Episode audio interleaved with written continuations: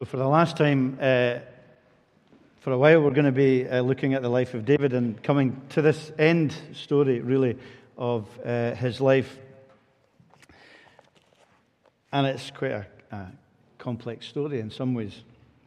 But it's interesting, I think, in the society in which we live, uh, really struggles with the whole idea of death.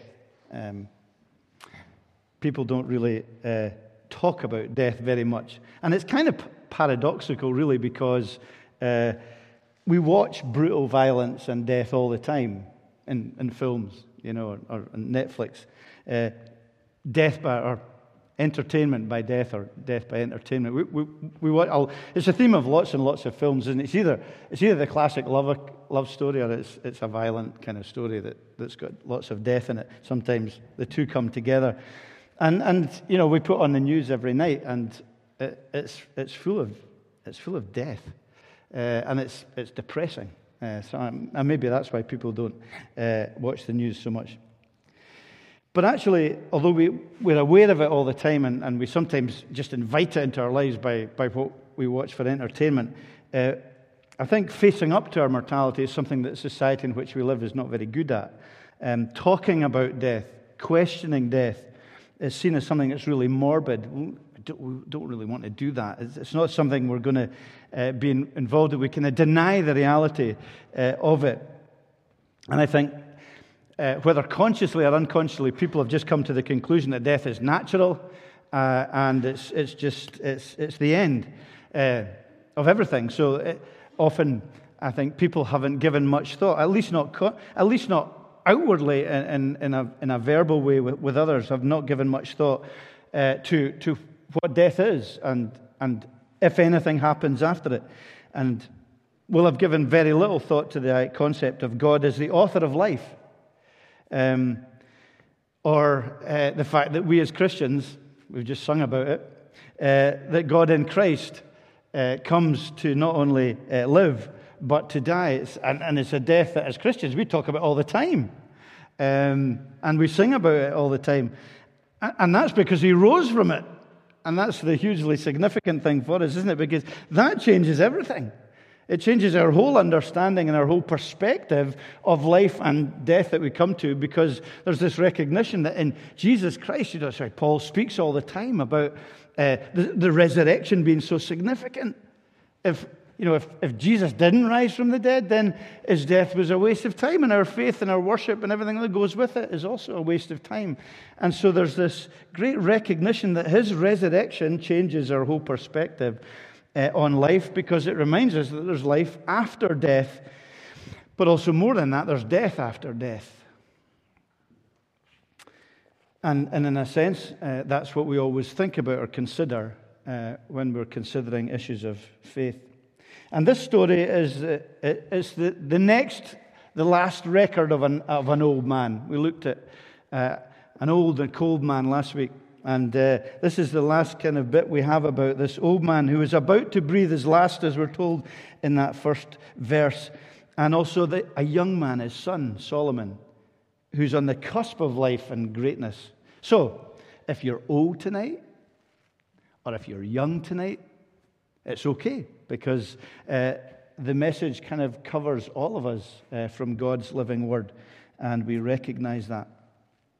Sometimes I do feel that the more I understand uh, from God's word, the less I actually understand, the less that I uh, fully comprehend. And that's by way of saying, in a sense, that I don't have all the answers for these Old Testament narratives. Just thought I'd put it out there. Uh, and uh, we're constantly battling and struggling with different elements that we find in the scripture. But there are two principles I want to tease out here from this passage, um, primarily for us to think about as Christians. Um, I want us to kind of take the whole concept of death by the throat a little bit and look at it from God's perspective in the light of, of what he's saying to David here, uh, for David to say to Solomon, his son, as he passes uh, the uh, baton over to him. And the two things are uh, we're called uh, to live by faith as believers. And the second thing is that the best is still to come. So we're called to live by faith. And this is a passage uh, where David uh, gives a charge, as it were, to Solomon the son. And it's quite simple. It's really a call for him to live as an Old Testament believer and as a God's representative, as the king of Israel, a life of faith in his God. In verses 2 to 4, he says, You know, I'm going about the way of the whole earth.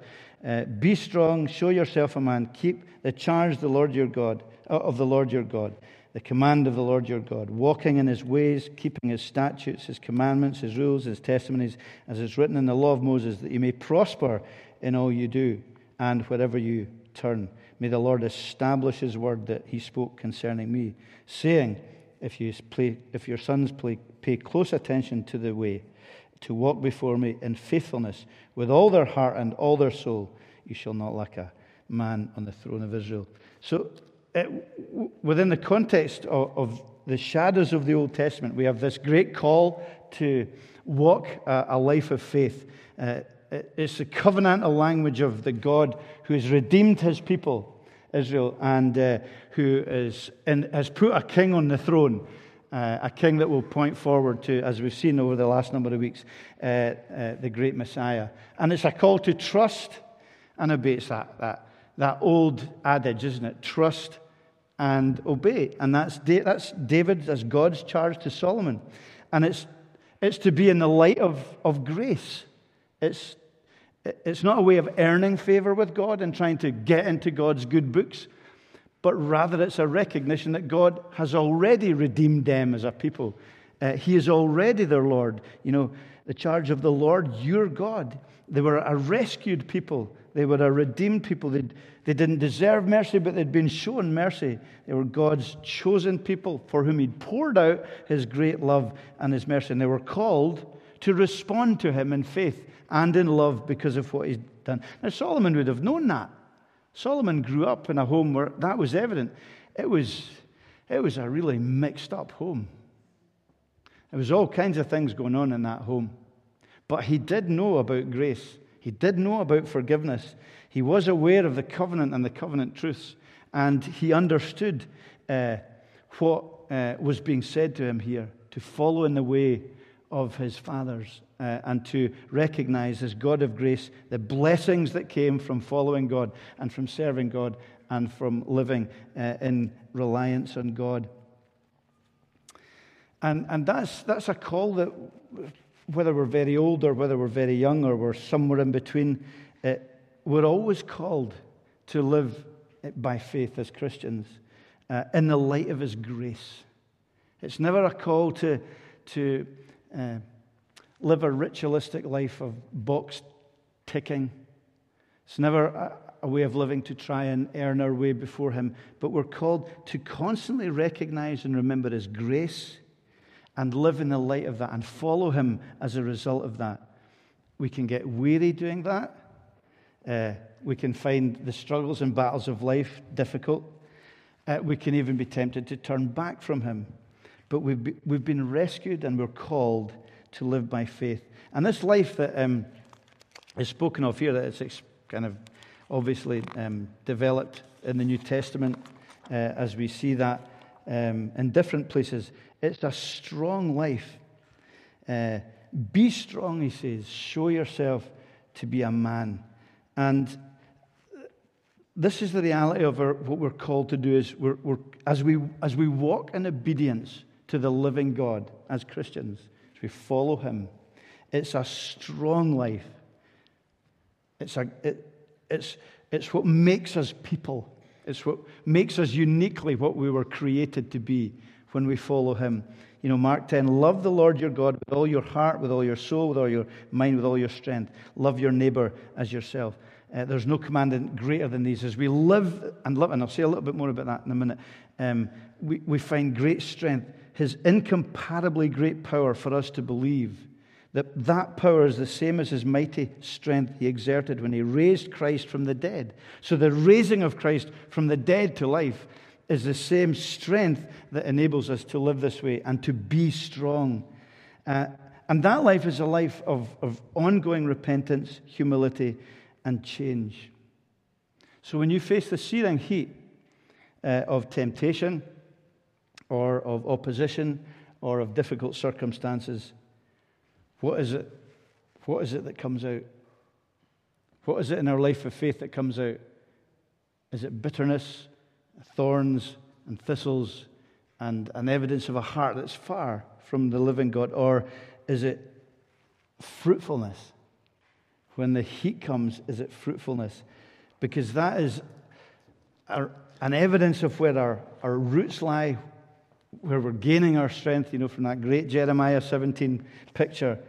Uh, and it reveals that we can bear fruit, whatever we're going through. That, that's the strength that comes from following God and living this way as Solomon is commanded to do. It's an abundant life that's spoken of here. It's great that he speaks about if you uh, live and follow him with all your heart and with all your soul. It's a great picture right in the middle of the Old Testament. It's the same great picture that we're given uh, by Jesus in Mark.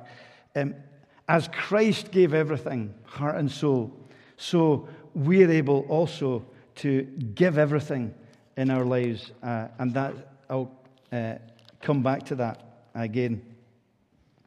But it's a counterintuitive life uh, where prosperity, uh, prosperity will come in the most unexpected ways. But it always comes as we recognize the privilege uh, of following and obeying the living God.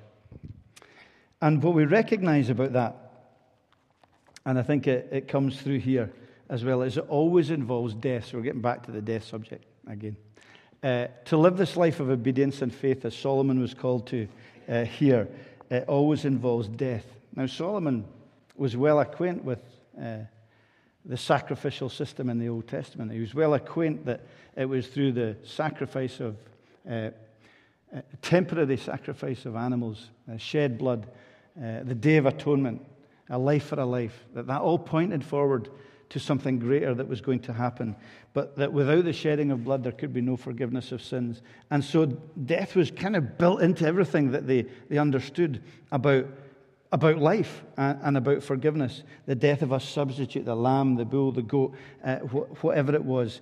All pointing forward, as we can see it now, to the God Himself, the, the real strong man, okay? The real man of faith uh, the only real man who ever lived, as it were, the greater son of David, who himself went into the Holy of Holies uh, and faced up, as we saw earlier with the kids, to the divine wrath and the divine uh, justice uh, as God himself to be the one who would give himself in death as a substitute for us. Uh, and that's the great message, isn't it, of the gospel. The, the, the punishment that we deserve is the one that he receives uh, and takes upon himself. And the death of a substitute, crucial and crit- critical to all our understanding of, of what it is to be a Christian, what it is to live the life of faith. A great Savior. And the recognition of being separate from him is a terrible reality. The separation that comes from death.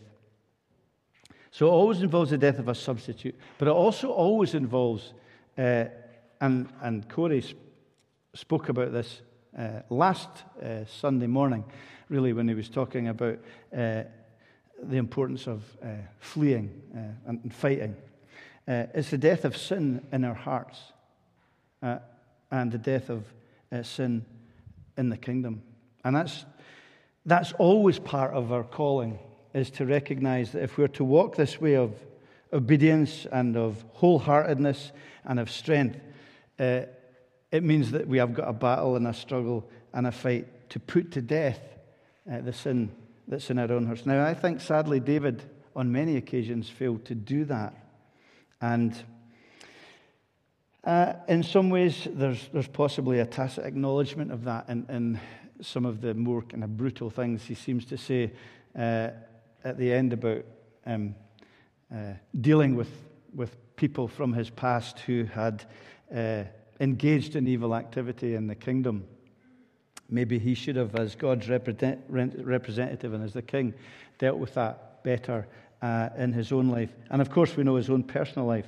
He he rejected often the way of obedience and truth, even though he returned to the God of his fathers for forgiveness. And it's this second section here is, is pretty tough, where he basically says about three different people Solomon, make sure that they don't go down to death in their old age, make sure they're dealt with. And it seems a bit revengeful and uh, that he's uh, settling scores. And s- some will take that as being uh, the interpretation of, of these passages. But I think it's, it's deeper than that in the sense that in the Old Testament we recognize that God was establishing his kingdom. It was a physical kingdom, uh, it was God's kingdom. It was to be a kingdom that stood for justice and right and uh, uh, worship of the living God. And it stood against those who would seek to destroy it from within or to destroy it from outside, because there was a, rebellion against the living God and a desire for him to be overthrown. And we know in the case of each of these three characters that they had acted in really ungodly ways and uh, had acted against the kingdom and would, many ways, if they were continued to have influence, would destabilize God's kingdom.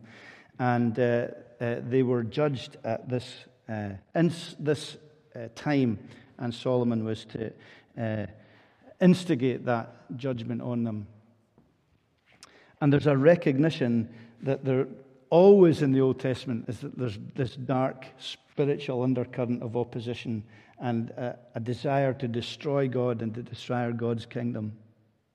Now, uh, we are called today uh, in a different way to be ruthless against sin and to be ruthless against idolatry and uh, self reliance.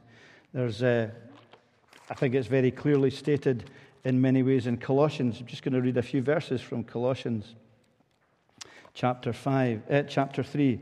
Uh, and verses 5 to 10. Put to death, therefore. So it's the same kind of strong language for us as Christians. Put to death, therefore, what is earthly in your in you sexual immorality, impurity, passion, evil desires, covetousness, which is idolatry. On account of these things, the wrath of God is coming. And these you too once walked uh, when you were living with them, but now you must put them away. Uh, anger, wrath, malice, slander, obscene talk from your mouth. Don't lie to one another, seeing that you've put off the old self with its practices and have put on the new self, which is being renewed in knowledge after the image of its creator. And so we've got that kind of very clear New Testament battle that we're to face uh, against disobedience and against sin. And we're to live this life of strength and wholeheartedness before the living God. So there's this death that's involved in uh, the death of a substitute in Jesus, the death of sin in our own hearts, and also ultimately the death of uh, all who oppose God. Matthew 13 says, As the weeds are pulled up and burned in the fire, so will it be at the end of the age. The Son of Man will send out his angels, they will weed out his kingdom everything that causes sin and all who do evil. That reality of spiritual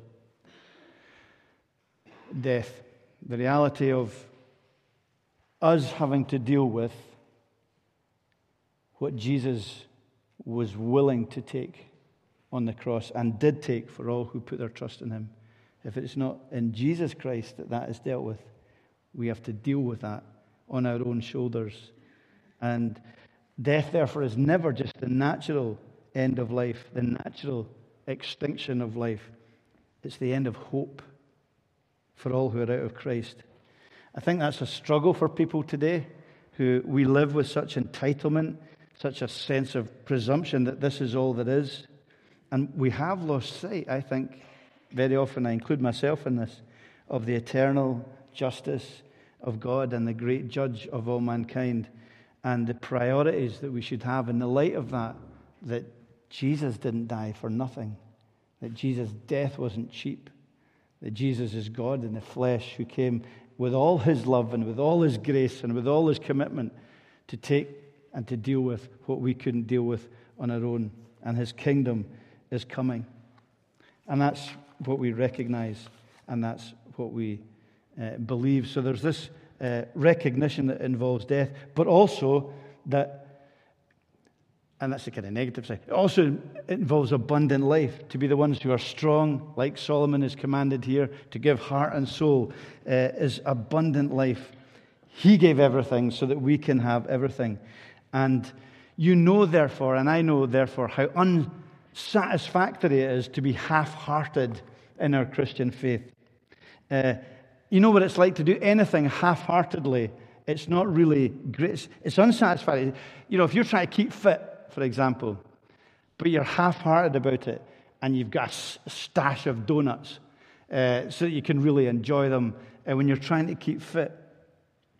Um, it, it, doesn't really, it doesn't really work for you to, to be like that. Or if you're doing laps of the track, but you cheat on the numbers because you want to give the impression you're doing more than you are. But actually, we're only kidding ourselves when we do that because our heart isn't in it if we're not heart and soul in keeping fit. Um, and I, uh, I'm a really bad golfer. I, I'm, I do not really play golf, but uh, uh, I was out the other week with Joe, my son, and we had a scorecard. And you know what it's like if you're kind of half hearted, you're not great at golf anyway, and you're trying to keep a score, and you would look at the, after you'd finished one of your uh, holes, and you know, I'll, I'll, not count the three that I had to slash out of the long grass. I'll just ignore them and I'll, I'll forget the fact that I eight putted on the green. And you just kind of re- really, you know, you narrow it down. You say, well, I actually got a seven there. That wasn't so bad. Um, when in fact you probably got 16 or 17 strokes on that show. And but you're, you're doing nothing but kidding yourself, really, aren't you? And you're really you're half-hearted about or, or want to improve, and it's unsatisfactory, therefore. But it can also be dangerous to be half-hearted, isn't it? We, we were a number of years ago uh, Katrina and Ross were in Nepal, and, and we, were, we had the opportunity to go in uh, paragliding, which is a marvelous thing to do.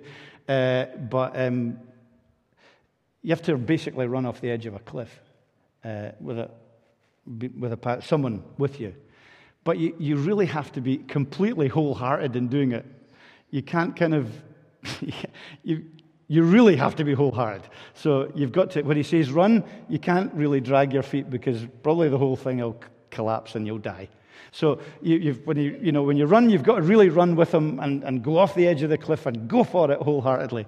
Um, or if you're, you know, diving off a springboard, that's the kind, you can't do that half-heartedly when you're bouncing up and down to get a good height. You can't do that half-heartedly if you do it half-heartedly, you kind of half fall off and your trunks get caught in the and you, you hanging left hanging, it's a nightmare. You've got to be really committed and wholehearted. And so it is with, with it can be dangerous to be half hearted and really unsatisfactory. And I think that's what we often find, isn't it, in our Christian lives? You know, it's unsatisfactory and we feel far from God, but often it's because we're just half hearted and we're not really giving Him everything in response to all He's given us. And, and we don't enjoy the abundant life that is promised and is given. So there's that uh, reality that we're called to live by faith. And very briefly, we're also reminded, um, maybe implicitly in this passage, if not explicitly, that the best is still to come. If you remember, this uh, book of First Kings be, was written primarily to the, the, Israelites who were in exile uh, many uh, uh years later for their own rebellion and disobedience. They, they lost the promised land and they were enslaved uh, by the Babylonians. And uh, this was very probably written by Prophet Jeremiah and, and, given to them as a reminder to them of what, not only what they had lost, but also of the great hope that God would, would fulfill his promises, would return them, and would, there is, was still a Messiah, there was still a people to come. And uh, they were in exile. Uh, they were under God's discipline, as it were, and it seemed gr- grim, but there was hope for them, great hope, as they considered God's purposes and God's future. The covenant promise, God, which we've looked at all the way through here, is that there's the, the king still to come, the, great, the greater David, uh, the great Messiah, Jesus. And for us, we're kind of on the other side of that, aren't we? But we're waiting for the king to return. He has come once uh, in, in salvation, he will return. as the King of Kings in judgment. And that's a great hope for us as Christians because uh, it reminds us of a, a perspective we often forget. Because I think in this life, so often, the best seems to have passed. We've enjoyed the best, or maybe the best never was, uh, or we don't know what the best might be yet if you're young. But as uh, those of us who are older, it's maybe just memories. Um, and even when we do have the best, we somehow, somewhere along the line, there's a shadow there because we know it's going to end, don't we? Even the best of events, we know it's going to end. Or maybe it's unfulfilled dreams. And maybe the standard of, we think of what is the best, is connected with youth and with vigor and uh, with amazing, pleasurable experiences, or maybe amazing relationships. But in Christ, we always have this great reality and this great truth that uh, the best is still to come. There's that great, I, I, often quote this verse, don't I? 2 Corinthians. Therefore, we do not lose heart. Though outwardly we are wasting away, yet inwardly we're being renewed day by day. So there's something big going on in our lives. And the older you get, uh, the better it is because we're enjoying. There's a, a reality that though outwardly we're struggling sometimes, we're becoming more alive and can become more alive despite our age, despite circumstances, despite our health. We can be, become greater fruit bearers the longer we live. Uh, we, our life is improving. That's a great, isn't that great? Isn't that very hugely countercultural? And, and yeah, we struggle with getting older, but there's this great seed of life that is growing within us as Christians. And, and even uh, our death is a different death. And I think the language of the scriptures often reminds us of that. David, we're told here, rested with his fathers. And 1 Thessalonians 4, we're told, For we believe that Jesus died and rose again, and so we believe that God will bring with Jesus those who have fallen asleep in him. That nice, that brilliant uh, phrase uh, that reminds us that the sting has been removed from our death and that we fall asleep in Jesus. Uh, it's, it's the one great certainty, isn't it, for us all? Uh, it's the one great reality. But this perspective that as we take our last breath as Christians, it will be a breath that is taken in the presence of Jesus. And uh, that we will be going into his company so that for us to, to die will be far greater, uh, is a great comfort. And of course, uh, the best is still to come with an unimaginably great eternity uh, that we w- walk into, that we live into, that we will enjoy in all its fullness after Christ's return. And I, I don't fully understand w- what it means that these Old Testament believers knew that, but Hebrews 11 speaks about that and says they were longing for a better country, a heavenly one.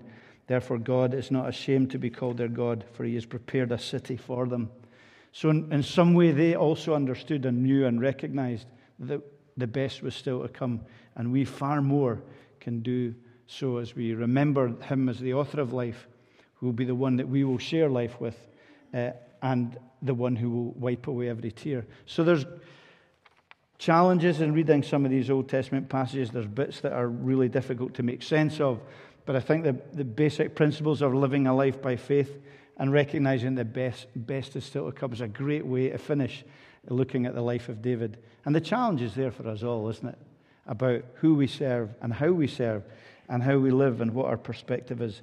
And this great call, which again was reiterated this morning and balance as well, is, is about our hearts, heart and soul, and recognizing that He, as we, as we rely on Him, He gives us the heart to be wholehearted for Him and to serve Him, and there, therefore to know abundant life and blessing.